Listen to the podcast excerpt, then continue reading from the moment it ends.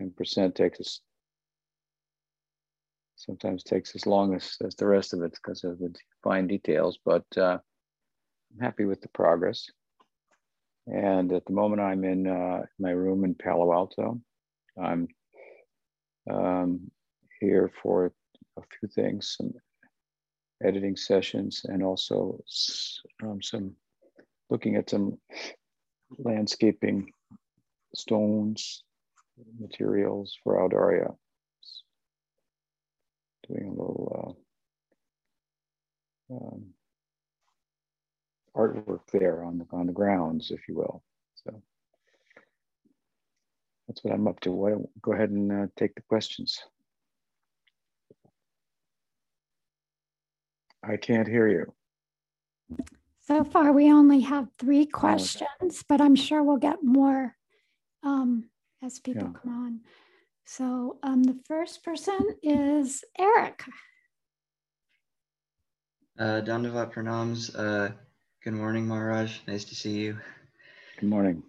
So um, my question is regarding something I heard uh, from Srila Prabhupada, one of something that I read a little while ago, wherein he says, unless we understand that this place is miserable, there is no question of how to get out of it. A person who doesn't develop this understanding is not fully developed. Just like the animals, they do not understand what misery is, they are satisfied. So that last, those last two sentences especially were a bit confusing to me because, um, you know, often, you know, I've heard that, you know, the characteristic of material life, like the prime characteristic of it is that a person's always dissatisfied, that, you know, things never live up to their expectations and, you know, things that are temporary are always, you know, dissolving and going away. Uh, whereas if I remember correctly, in Bhagavad Gita and other places, you know, uh, a self-realized person is usually described as being satisfied or, you know, so it seemed kind of to be kind of a little the opposite of what I expected. So I was a little confused by by that. If you could clarify. Yeah, what Prabhupada is referring to is the fact that although material life is unsatisfying, um, as would be the life of a fish outside of water, um, nonetheless, that said, most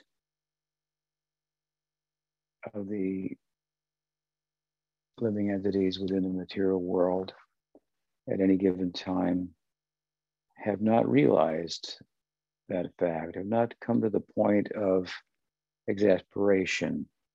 Um, and acknowledging um, the fact and therefore living with a dis with an ongoing kind of discontent hmm, that um,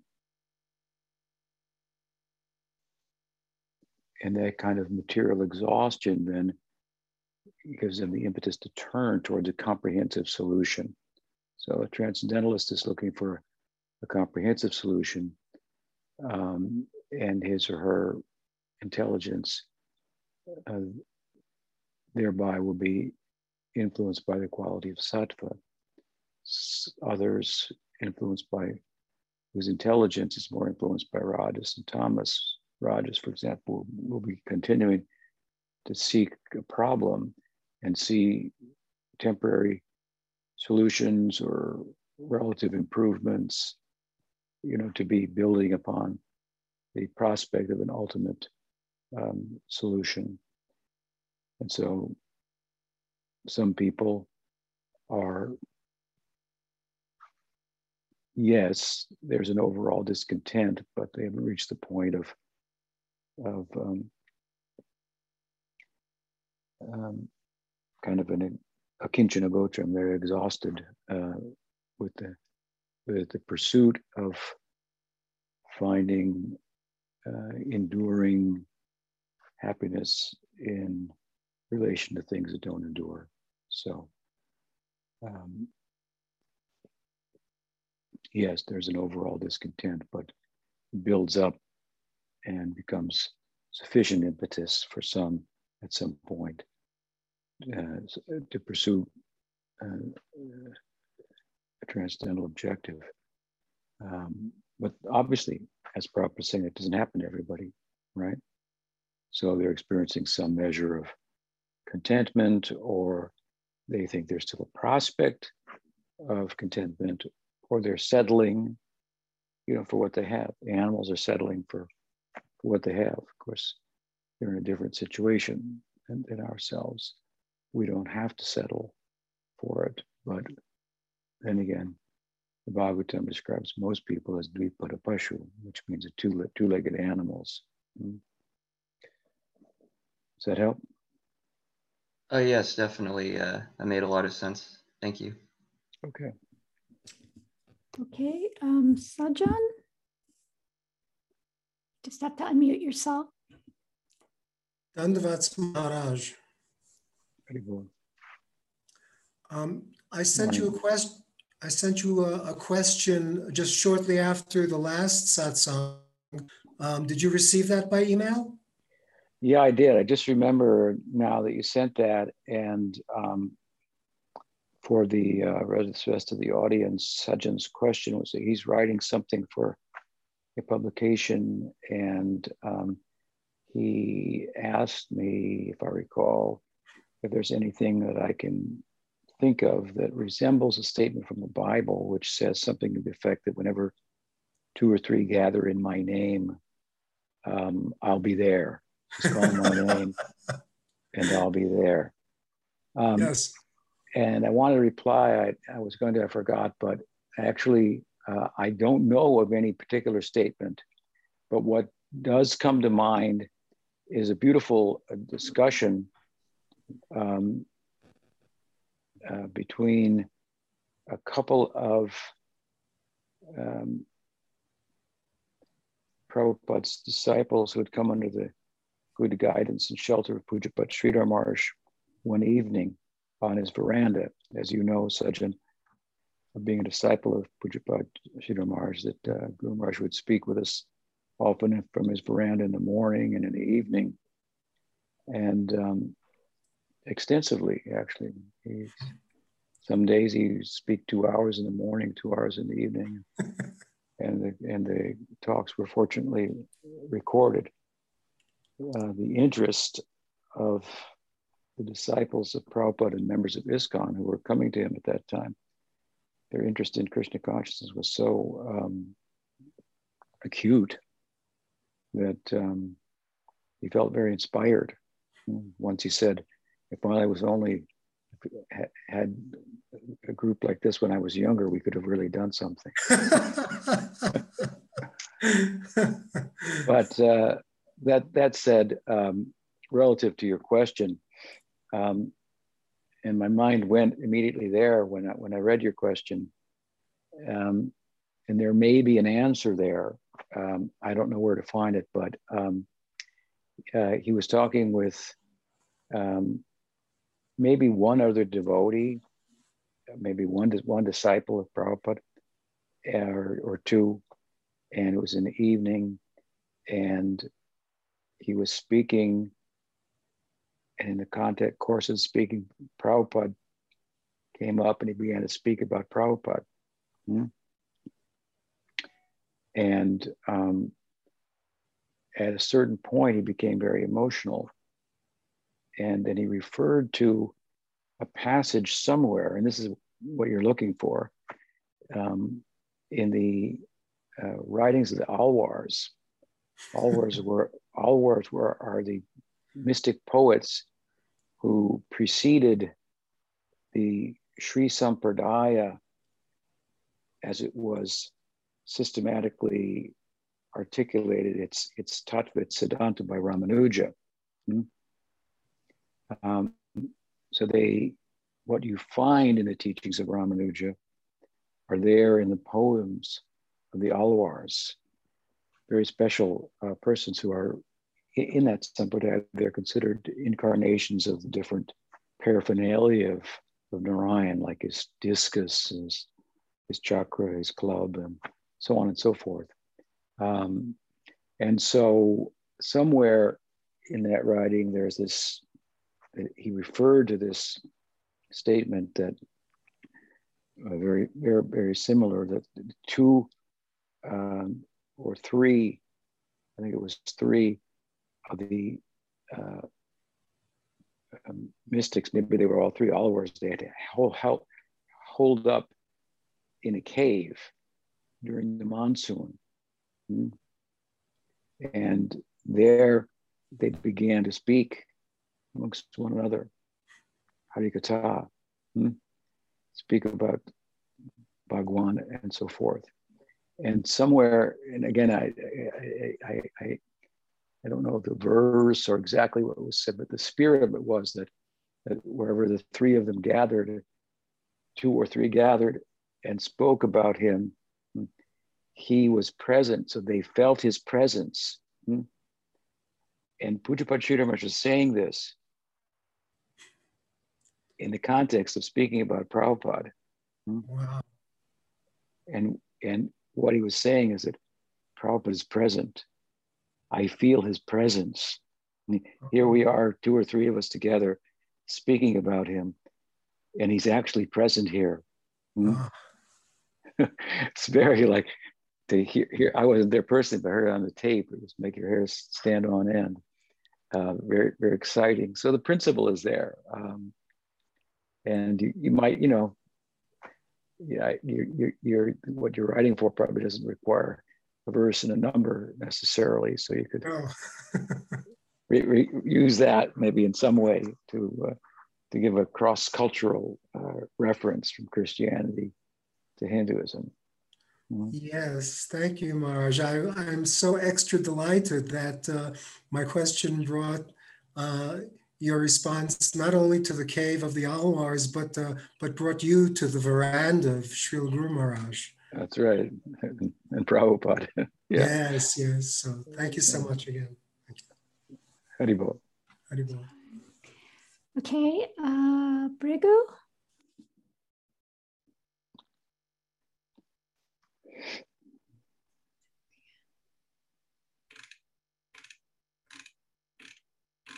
What's going on with them? We're not hearing you, Brigopod. Can't see, can't hear. Yeah, see. Saragrahi? Oh, there she is. She's trying to do something. Yeah. Okay. Dandavat Guru Maharaj. Hi, Hare Krishna. We had a question here uh, from, from one of the, our, our uh, members here in our group about Laukika Shraddha and uh, Shastriya Shraddha. If you could, if you could elaborate on, on the difference between these two. Uh, and then also uh, regarding to the, the previous question, we thought of this verse, uh, Naham tishtami vaikunthe yoginam hridayeshu cha mm-hmm. uh, yatra gayanti mad bhakta tatra tishtami narada. I am mm-hmm. not present in Vaikuntha, I am not in the hearts of the yogis, right. but where my devotees sing, there I'm present. So that right. might be so something for Sajjan Prabhu. A good reference for Sajjan, yes. Yes, that's a famous verse. Nam Vaikuntha Tisami. So Where is that found? Yeah, where, where is that verse? It's a Puranic verse, right? Aham Tishtami Vaikunte Yoginam Hridayeshu I'm not in Vaikuntha. I'm not in the hearts of the yogis. Hmm. I am wherever my devotees are chanting my name. I'll look it up, the reference, and send it to you. Oh, wonderful. Thank you again. Okay. Thank you for that, Prabhupada.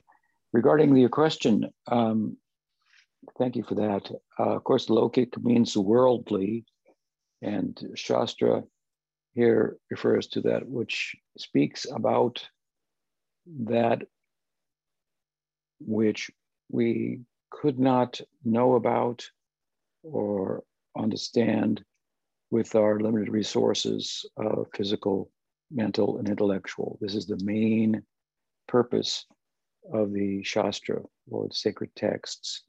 While it, the sacred texts do speak about things that we could know with our material faculties, those things are only things that are employed in speaking about that which we could not know with those limited resources. That's a fairly important point um, because it draws upon the relative, hmm, as it must, to speak about the absolute to those who are um, conditioned materially and are uh, living in you know the relative world, if you will, hmm?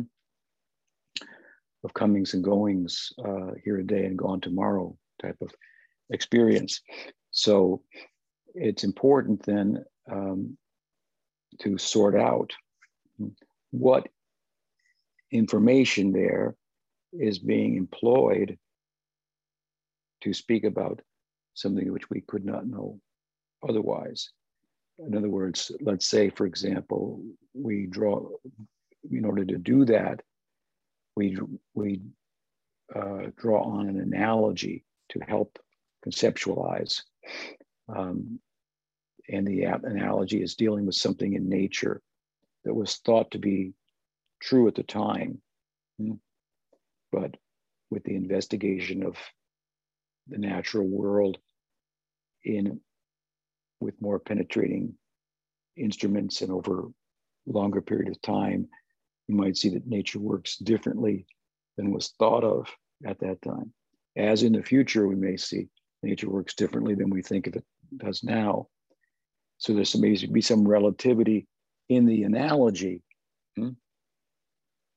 Um, but what it's seek, speaking to say um, about that which is beyond the ken of our material instruments nonetheless holds true. Just a point as an aside. So the main purpose of the scripture is to speak to us about that which we could not know otherwise. Um, that's the what revelation means.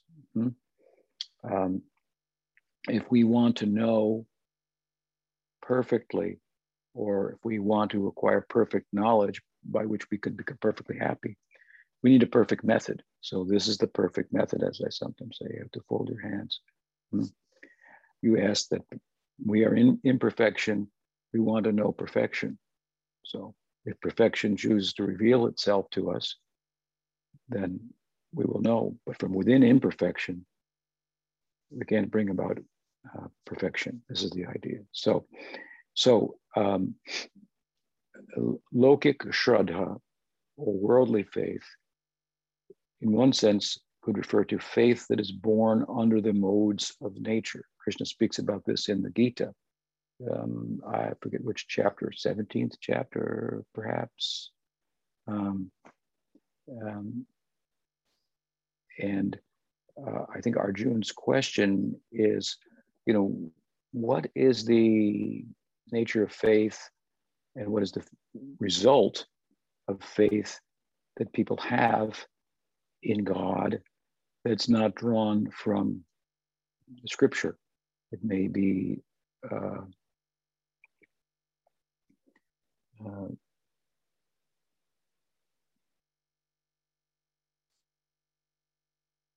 well, India is fond of making up gods and goddesses as they go as they go along. Uh, for, for example, in the Bhagavad, another example, Krishna asked Arjun, uh, excuse me, Krishna asked Nanda Maharaj, his father, that you know you're performing this sacrifice for for uh, Indra. Does it have any um, basis in scripture, mm, in in in, in the the disciplic uh, succession the, through the through the sages through which the the the um, shastra is, is passed down, or is it just a? I'm looking for the word or is it just a um, local uh, superstition hmm? um, amongst the people and so on and so forth? So, um, Krishna in the Gita, referring back to that chapter, then speaks about faith in this mode, under this mode of nature, under that mode of nature. And in the end, he says, of course, Yashastram vidimutshri vartate kamakarta, nasa siddham bhavapnoti Nasukam Paramgatim. That faith in God that it's not, uh, and, and the subsequent action, because if we have faith, we can go forward, right? It's the animating principle in life. And Krishna points that out in that chapter. Uh, uh, ayam purusha. A person is their faith. Hmm. It's the animating principle, the, con- con- contrasting statement poetically of Sridhar Maharaj. Suspicion leads to suspension. Hmm. So if we're suspicious, our, our animation is suspended. Hmm. So people are moving according to their faith, and so since they are their, their faith, and if that faith is uh, born out of the modes of nature, it's going to have a corresponding um, result, which is less than transcendental. Hmm? If that faith comes from the nirguna, from beyond the uh, governing modes of the world, the modes of nature, sattva, rajas, tamas, hmm, then it can have a transcendental effect. Um, in to go from the Bhagavad Gita to the Uddhava Gita, where Krishna is speaking to Uddhava, um, Krishna goes a step further um, when he says, uh, Tamasic faith is like this, Rajasic faith is like this. I forget exactly what he says. Sattvic faith is faith, faith in, in the scripture, and transcendental faith is faith in me. Hmm? Um, so, uh, uh, sattvic faith is faith in the efficacy of scripture, but then uh, the, uh, to get to actual understanding of bhakti hmm? and um, um, you could say there's a difference between all the Puranas, for example, and the Bhagavatam, right? Amalam, Pramanam, Amalam, Puranam, hmm, Yad Vaishnavanam, Priyanam, hmm, um, such as the Bhagavatam, um, uh, uh, Nigama Kalpataro, Galitam Phalam. Hmm, of the tree, metaphorically speaking, of Vedic knowledge, which is many branched. Here we're talking about scripture has many branches of knowledge, right? Mm-hmm.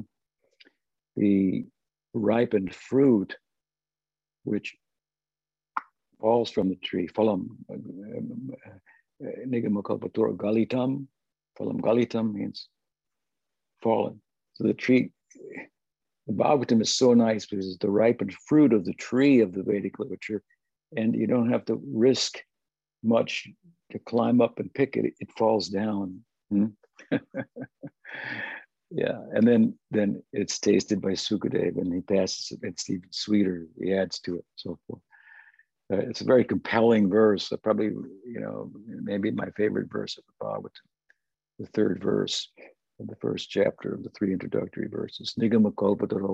Palam. So it implores us, you should taste that fruit and it will make you pass out. And what should you do when you get up? Taste it again, drink it again. Mm. So, um, so we could say even faith in Shastra is general, it's sattvic. The symptom of sattvic faith is that it brings knowledge. Mm. But knowledge um, corresponding as it does with sattva is insufficient in of itself, even for transcendental result. Uh, for that, we need, as I say, in, ingress or input from from the from the, nirguna side itself, and such is the nature of um, of, of Uttam Bhakti, which is the subject of the Bhagavatam. So, um, so there may be general faith in God, there may be superstition. There are books like Conversations with God I mentioned the other day, uh, probably not a good thing to read, uh, what somebody's imagination is, and so on and so forth. Uh, um, um, whereas faith that's derived from from from revelation is it, revelation is really and we scripture being a prominent um, expression of that revelation is uh, really an invitation from the absolute for having a conversation. Hmm? Pujapachita Maharaj used to refer to the pranava omkar, the primal sound of the scriptures, as an affirmation. Yes. In other words, human life itself is a question. Why? Why? It's a qualitative question. So, qualitative questions are not about the natural world, which is quantitative in nature. It's about consciousness, which is spooky, okay? qualitative. You can't measure it. It's the measurer. A ruler can't measure itself. Hmm? It's, it's of a different nature altogether than that which is measured. Maya is that which can be measured, or the thought that I can measure it all. Hmm? Uh, so, uh, so the qualitative question, the Atma in human life, it, the self is is has risen out of the, the, the clutches of the confines of material nature enough to ask about itself. That's what why means. Why do I exist? Do I is there a there seems to be a purpose that that transcends or goes beyond what meets the eye and, and, and the mind. And in fact, as I often say, now the Olympics are playing out in, in Japan. You know, this, this is all about going one ten thousandth of a second faster, or you know, exceeding the limitations, what were thought to be the physical limitations. We have this sense as humans that we can, we can, we shouldn't be limited. Hmm? This is from our perspective. This is the atma, hmm? feeling itself. So human life is the question. It is a question. Why? And the scripture is the answer. Hmm? Let's talk about it, Krishna says. Hmm? In other words, you, you can't get that answer from material nature hmm? because it's quantitative in nature rather than qualitative. So if you want to know about consciousness, you have to ask from consciousness. Hmm? You can't ask the unconscious for information about consciousness. Hmm? Right? So the spark has to turn towards its source, and, and revelation is, is the source, if you will, in a, speaking about it, it, it, it, itself. And in the broadest sense, the pranava omkar, as Pujapachita Maharshi says, is an is a affirmation. What you're looking for, that there's more meaning and purpose. I agree with you. There is. Yes, it's a fact. Um, but, uh, and that's heartening. Then there are thousands of other statements to point out that you're looking, how you're looking in the wrong direction for it and what's the right direction to look in, and so on and so forth. So, um, so faith derives from from the absolute reaching out to us and providing information about itself is categorically different than faith that we may uh, arrive at simply through the exercise of the functions of our uh, um, material conditioning. In other words, our bodies, our minds, our intellect are all products of karma, which are all pr- the problem that we find ourselves in, hmm? Bound up in in the in, in the uh, um, action reaction of of karma. So they're not suitable instruments for getting beyond themselves, under themselves, and they may be used in relation to revelation. Obviously, we use our mind, we use our intelligence, we engage ourselves physically according to the um, um, suggestions of the sacred texts and so forth. That way, they have um, utility, but unto themselves, they don't afford us the, um, the purchasing power for real estate and transcendence in a land beyond beyond death. So Therefore, as I say in the chapter of the Gita that I referred to the beginning of my answer, it talks about different types of faith. Krishna says, Yasastram didimutshritcha vartate kamakart. Na sasidim avapnuti. Na sukam. Na paramgatim. So that faith, the animating principle, which causes us to move, mm-hmm, that is that is not derived from revelation, that's not going to bring you siddhi, perfection, nasukam, not paramgatim. It's not going to ultimately make you happy and uh, enable you to attain paramgatim, vaikuntha, the supreme destination. Hmm. Does that help?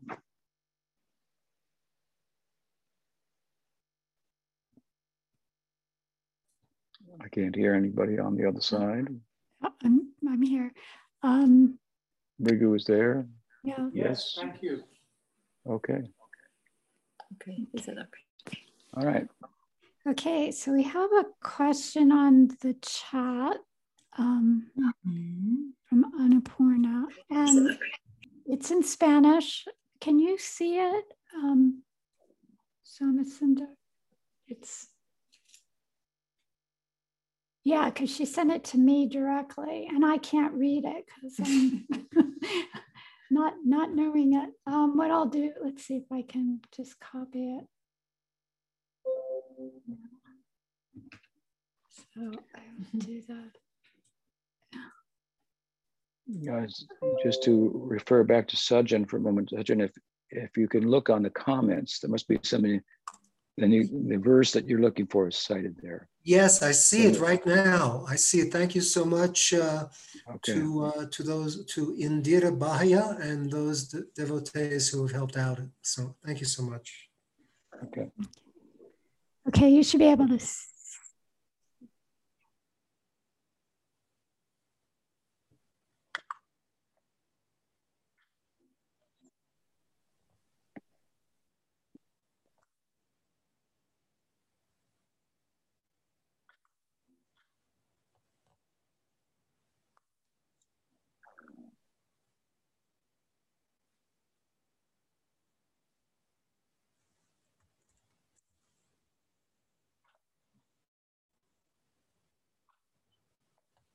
Not clear on the question. that There are, there are thousands of ashrams in Navadvip. um, maybe you mean, mean the islands? There, Navadvip refers to nine islands. And um,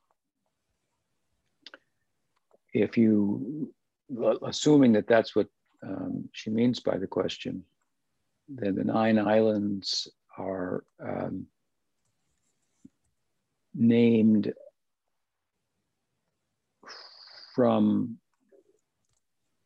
uh, based on local circumstances, environment, and, and, and happenings, and so forth.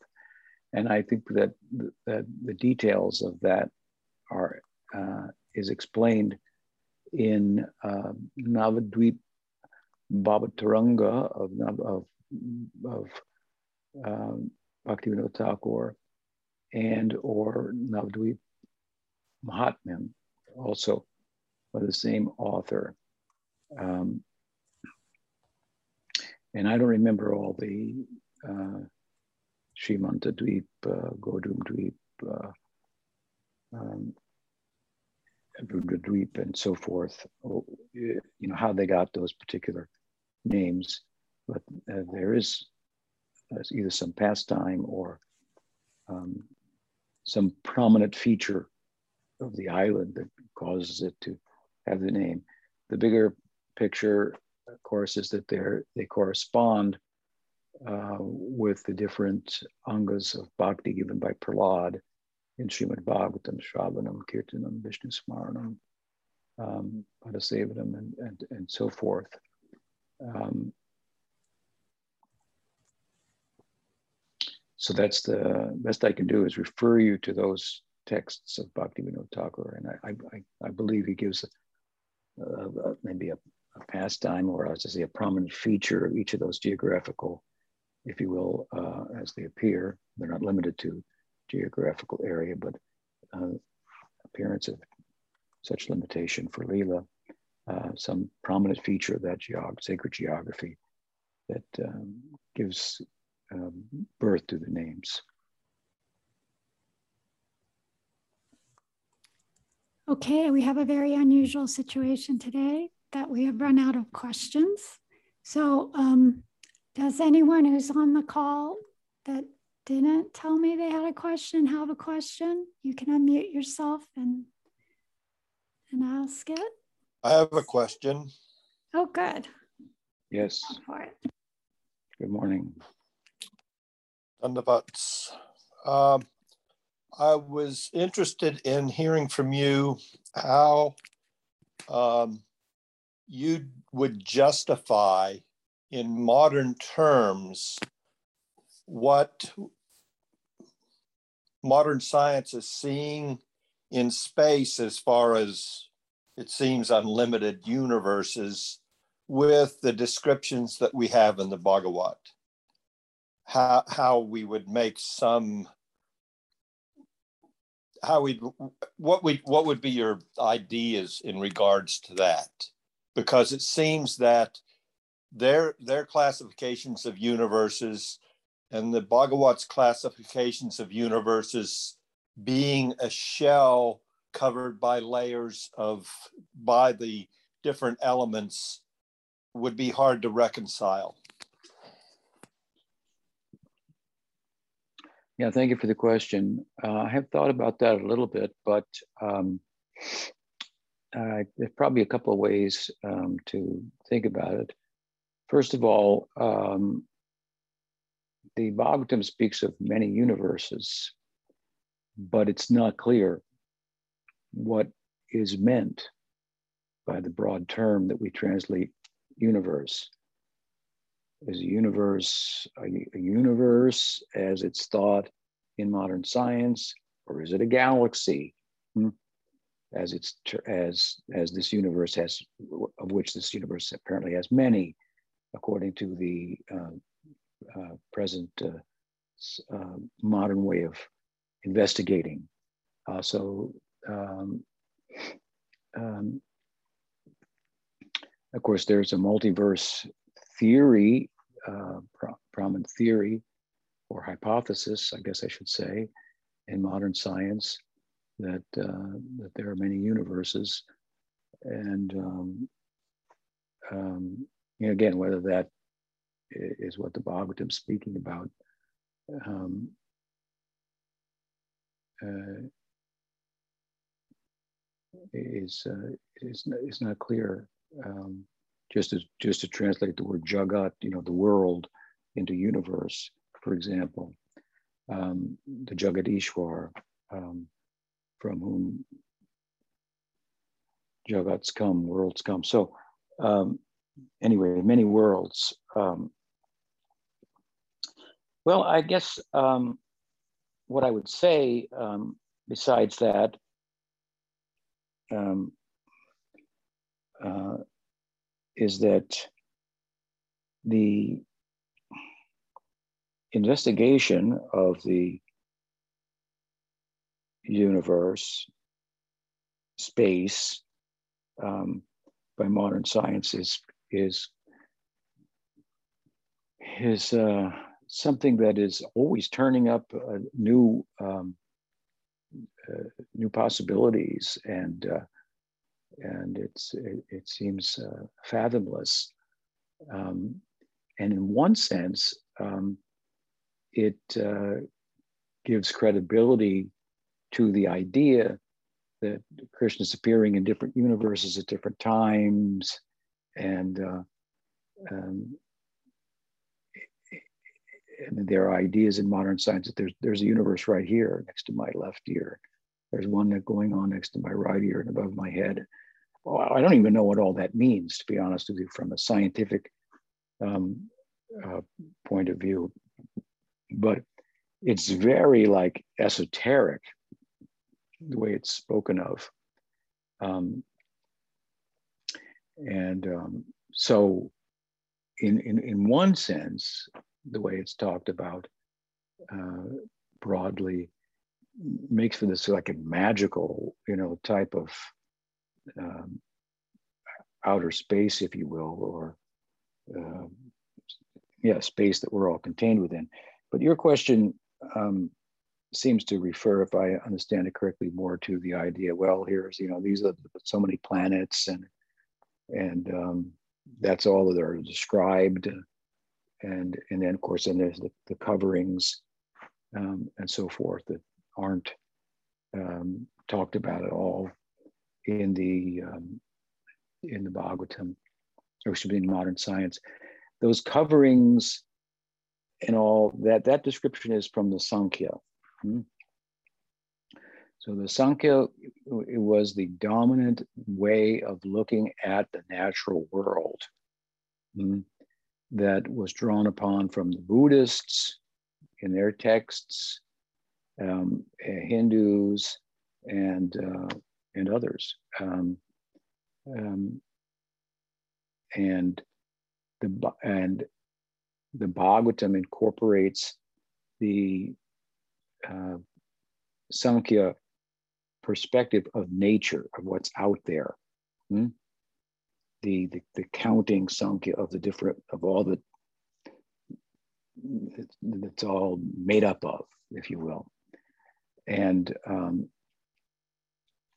it uh, then incorporates that Sankhya philosophy or theory into the, its text, the Bhagavatam, in its own way.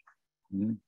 So if you take the Sankhya philosophy, hmm, um, Bhagavatam adapts it in part, and then uh, it actually theology. Uh, how would I want to say uh it? Uh, the Sankhya philosophy is not theistic, so the Bhagavatam turns it into a theistic.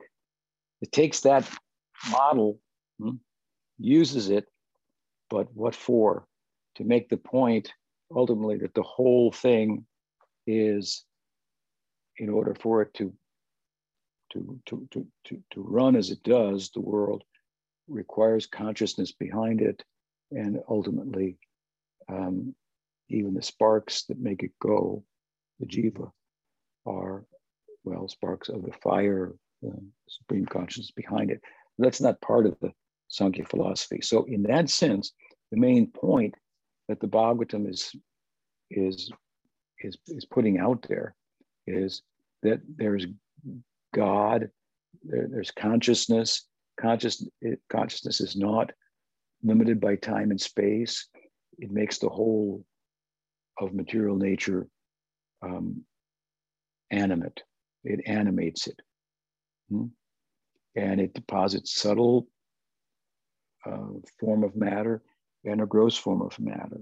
Now, these things, a gross form of matter and a subtle form of matter, you know, th- those can come into discussion of, of, of, of, modern, modern science. It tends to dismiss subtle matter, but in trying to understand consciousness and reduce it to gross matter, it's having great difficulty. So a good number of people in the scientific community are starting to posit the possibility of a subtle form of matter or that their consciousness underlies everything and so forth.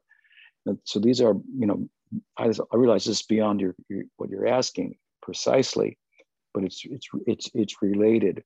Um, and the point I'm making here is that Bhagavatam is speaking about the natural world in a way that, in some senses, is relatable to the findings of, of modern science, especially as science tries, tries to look at and understand um, uh, consciousness.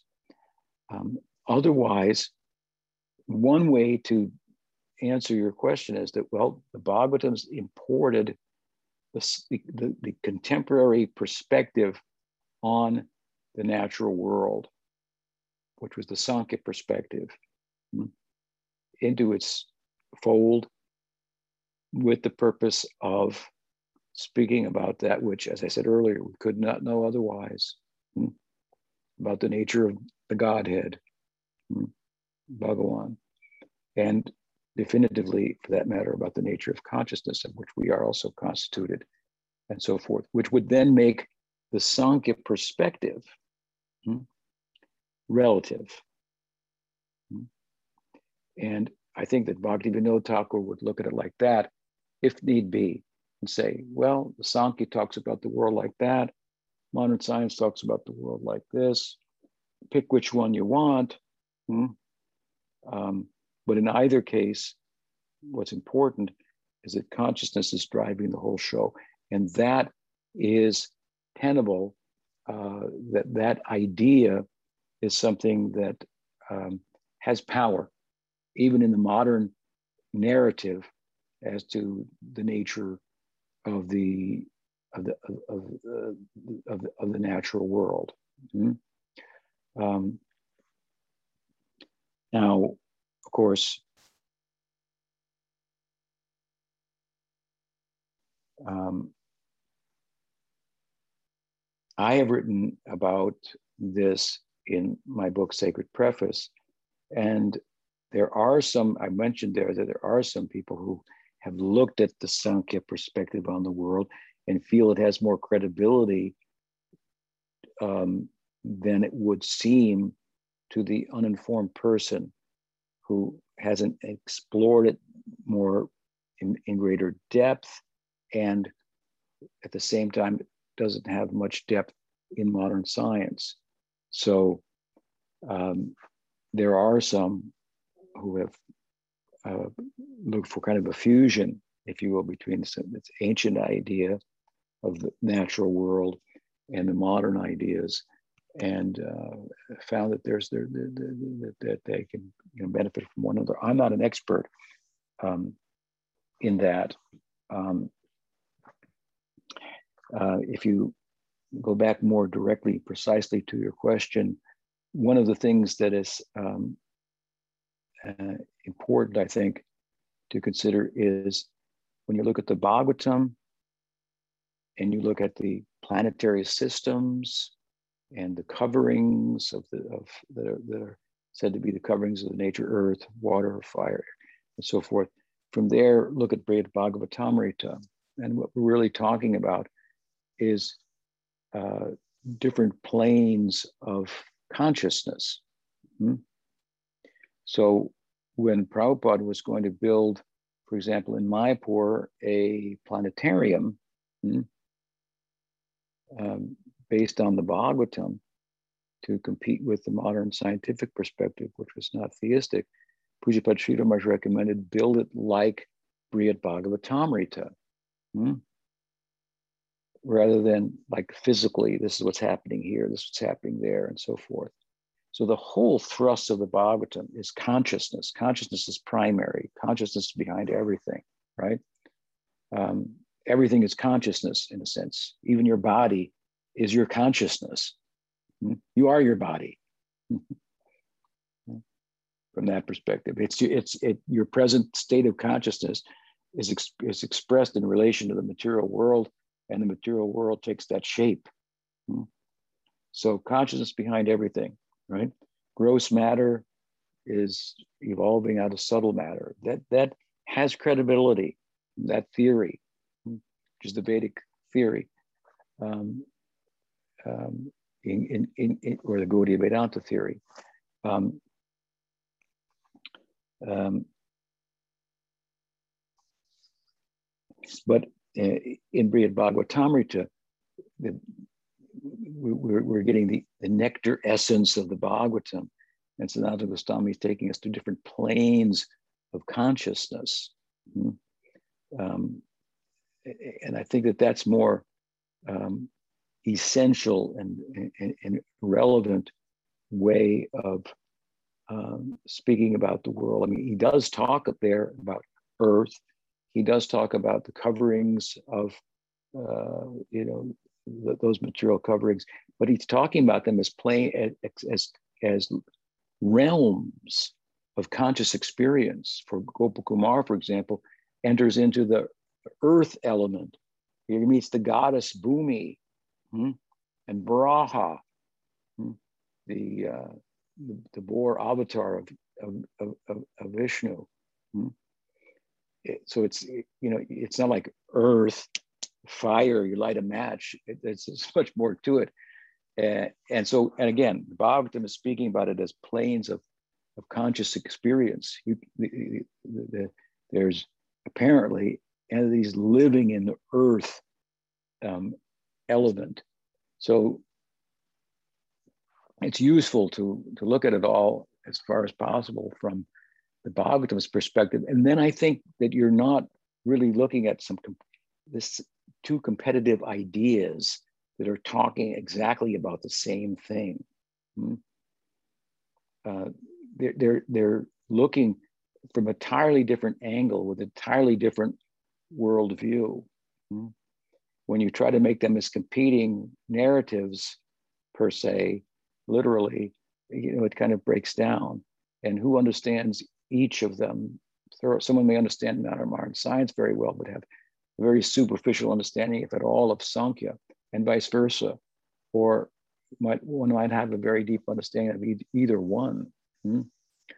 Um, but um, again, the idea that uh, consciousness is primary, we're a unit of consciousness, um, and there are different planes of experience that correspond with different levels of God consciousness or the individual conscious entity coming uh, in the proximity of its source.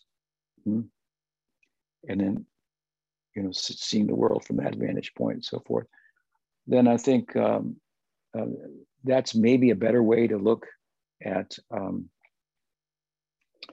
um, what's being described there in in the in the in the in the Bhagavatam in terms of the uh, the coverings and uh, and uh, the universe and so forth.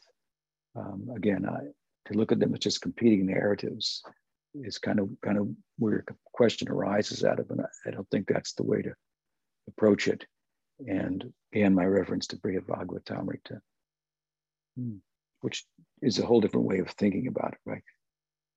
Planes of conscious possible experience that through sadhana one can come to.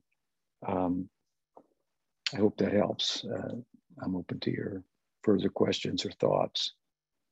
Dulal Chandra. No, that's that's great. Thank you so much. I appreciate okay. that. Okay. So Sajjan has another question. I mean, again, just for uh, to say that uh, once again another way, the whole thrust of the Bhagavatam is to use the natural world, to talk about it in such a way as to promote the position of the personality of God and that of the jiva.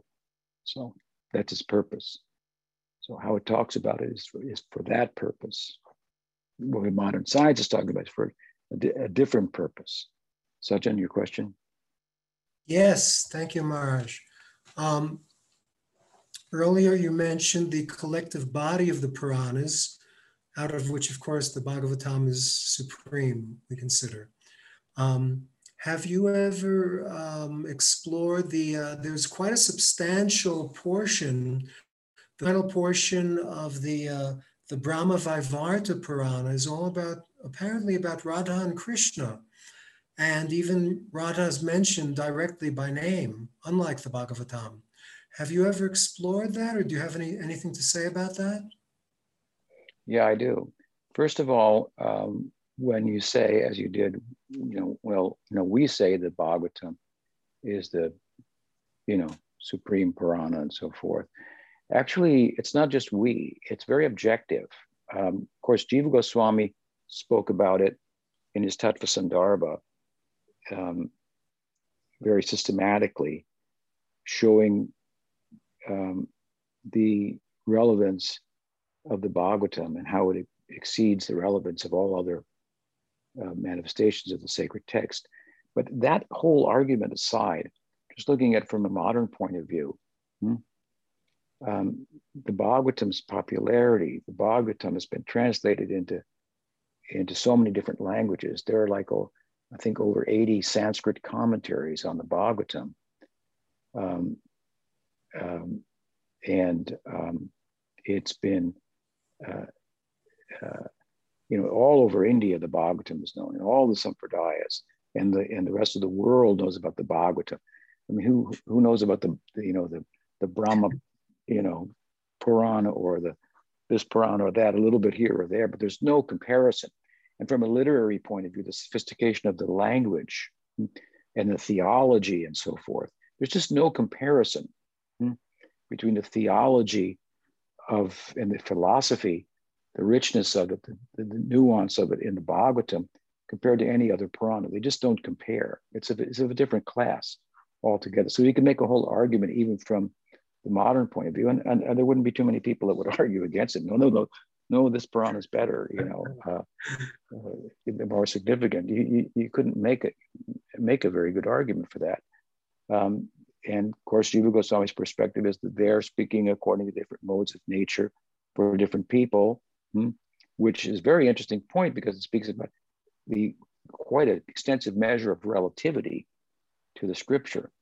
Because first you might hear it's absolute, the scripture, you know, but it's full of relativity. So here's a book a Purana that's for the people in them primarily influenced by, by Tamaguna. Here's someone primary, one primarily influenced by Rajaguna or Sattvaguna. They're going to say different things. They're going to seem to contradict. Hmm? Um, he's resolving these contradictions in ways that um, modern people said, well, these are just competing authors, you know, for political purposes have written their Puranas, you know, in, in certain ways. So obviously obviously has a different perspective on it. Hmm. So um, that said, um, what was your question now uh, exactly again? Um, uh, whether you were a little bit familiar with that uh, rather large portion about Radha. Oh, the Brahma Vivarta Purana. Okay, the mm-hmm. Brahma Vivarta Purana. Yes, the Brahma Vivarta Purana. Also, you can find um, mention of Radha in, I think, in the in the Padma Purana uh, perhaps uh, Vishnu Purana, you can find names of different uh, participants in the Braj Leela that aren't in the Bhagavatam, mm. um, and so forth. But these uh, Puranas, the difference is they're not, there's no rasa in them. You can't read them hmm, and have, through reading the prospect, of being drawn into the Leela in such a way as to have affinity for that.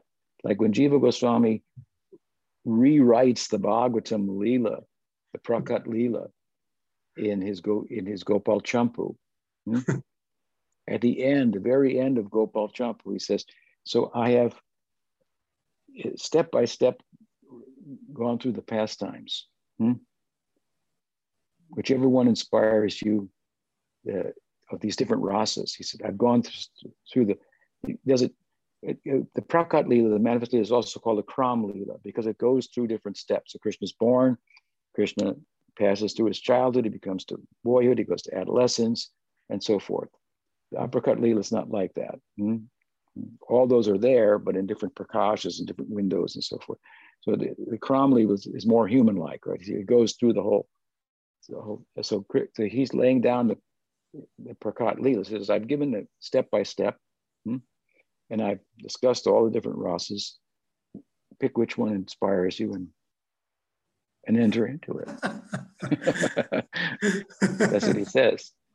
And so what he's done is, he, he and, and the other Goswamis, of course, in their Leela Granthas, they've done what the Bhagavatam does, and they've done it exponentially. You know, they, they increased it to, to, to speak about the Leela in such a way is that one can be drawn into it hmm, and develop an a, attraction for um, uh, one of the rasas, the principal rasas, like the Bhagavatam, as I've said, it has three basic centers. Mm. It has the Vatsalya center, the Sakhya Rasa center, and the Madhurya Rasa center. Vatsalya Rasa means it's, it's, two, three, four chapters surrounding the Damodar Leela. Hmm? The Vatsalya of Mother Yasoda is, is brought out. The, and then you have the, you know, bring beginning with, you know, kind of the at the end of the 11th chapter of the 10th canto, and then end of the Brahma Vimohan Leela, hmm, and a few others. Uh, this is the Sakhya Rasa Center. And of course, you have the five chapters of the Rasa Leela, so forth. Hmm. So these are like, here we're going with a story, and boom, we're going to really get into it right here, Vatsalya Rasa. We're going to go a little further and we're going to really zoom in here on, on Kritapunya Punja, what is the this Sakirasa and Sukadeva's hairs are standing on end. And then we're going to the Rasa and uh, he can't even mention Radha's name. He's so ecstatic. Hmm? So while there may be some details from other Puranas, and the Goswamis will draw upon the details and put them in their commentaries, along with the feeling that the Bhagavatam is seeking to and successfully conveys. So, like you can read in Brahma Vivarta Purana, here's the pastime. This happened, this happened, verse next, next this happened, this happened, this happened. It's kind of like encyclopedic, you know, it's just like like a list. It's not Mm-hmm. playing it out in, in, in, in the same way and in giving access to the reader to, to enter into it and, and, and extract from it the feeling. Hmm?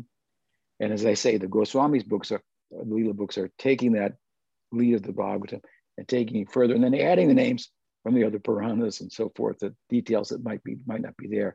And sometimes it's thought in this regard that, well, Sukadev didn't have time to cite all the names and details because he's too busy just trying to give this the feeling of it, something like that. That's the way of talking about it. So, hope that helps. Oh yes, that's uh, that's ex- that was an extraordinary c- comparison uh, between the two, and I I, I never uh, realized it was that the the contrast was so dramatic like that. Thanks so much for explaining that. Yes, thank you for asking. Yeah. Okay, so uh, I think uh, Looks like we're out of time for today. out of time. Okay, Yep. thank you all for your questions. Thank you so much, Gumaraj. Next week we'll get together. I think it's uh, what is it? The disappearance of Pujapatrita Mars. or- Yes, yes, next Sunday, Gumaraj will be that. giving a talk on Srila Sridhar Maharaj's Tirobhav. Okay, so just stay on Okay. for just a minute and we'll do some announcements. Mm. Haribol, thank you so much. Yeah. Um, okay, yeah, so for next month, we have some special classes that I want everyone to note down. Um, Gumaraj will be speaking next Sunday. It'll be the same time as questions and answers. Um, so we won't have questions and answers. And then the um, Sunday, the 22nd of August, he'll be speaking um, on Baladev Purnima. And then Monday, the 30th, these are all the same time, 11:30 Eastern Daylight Savings Time. Um, Monday, the 30th is um, Janmashtami, and Gumaraj will be speaking then. And then Tuesday, the 31st, he'll be speaking um, on Srila Prabhupada's um, appearance. So those are the upcoming classes. And then every day of the week, we have class now. Um, unfortunately, it's not in the, they have July's classes in this month, uh, in this last, um, so I don't have the August classes right on hand, but they're all on Sri Chaitanya Sangha. Tomorrow is Bhramara Gita. That one I remember. Um, and that Pamanava Swami will be giving that class. And there are a couple new classes this this month, so check out Sri Chaitanya Sangha to see um, what that schedule is. And we'll see everybody soon. And it was wonderful having everybody on and seeing the Finland Yatra getting on. That's that was very sweet. Um, so have a great day or week or until we meet again. Hare Krishna. Hi.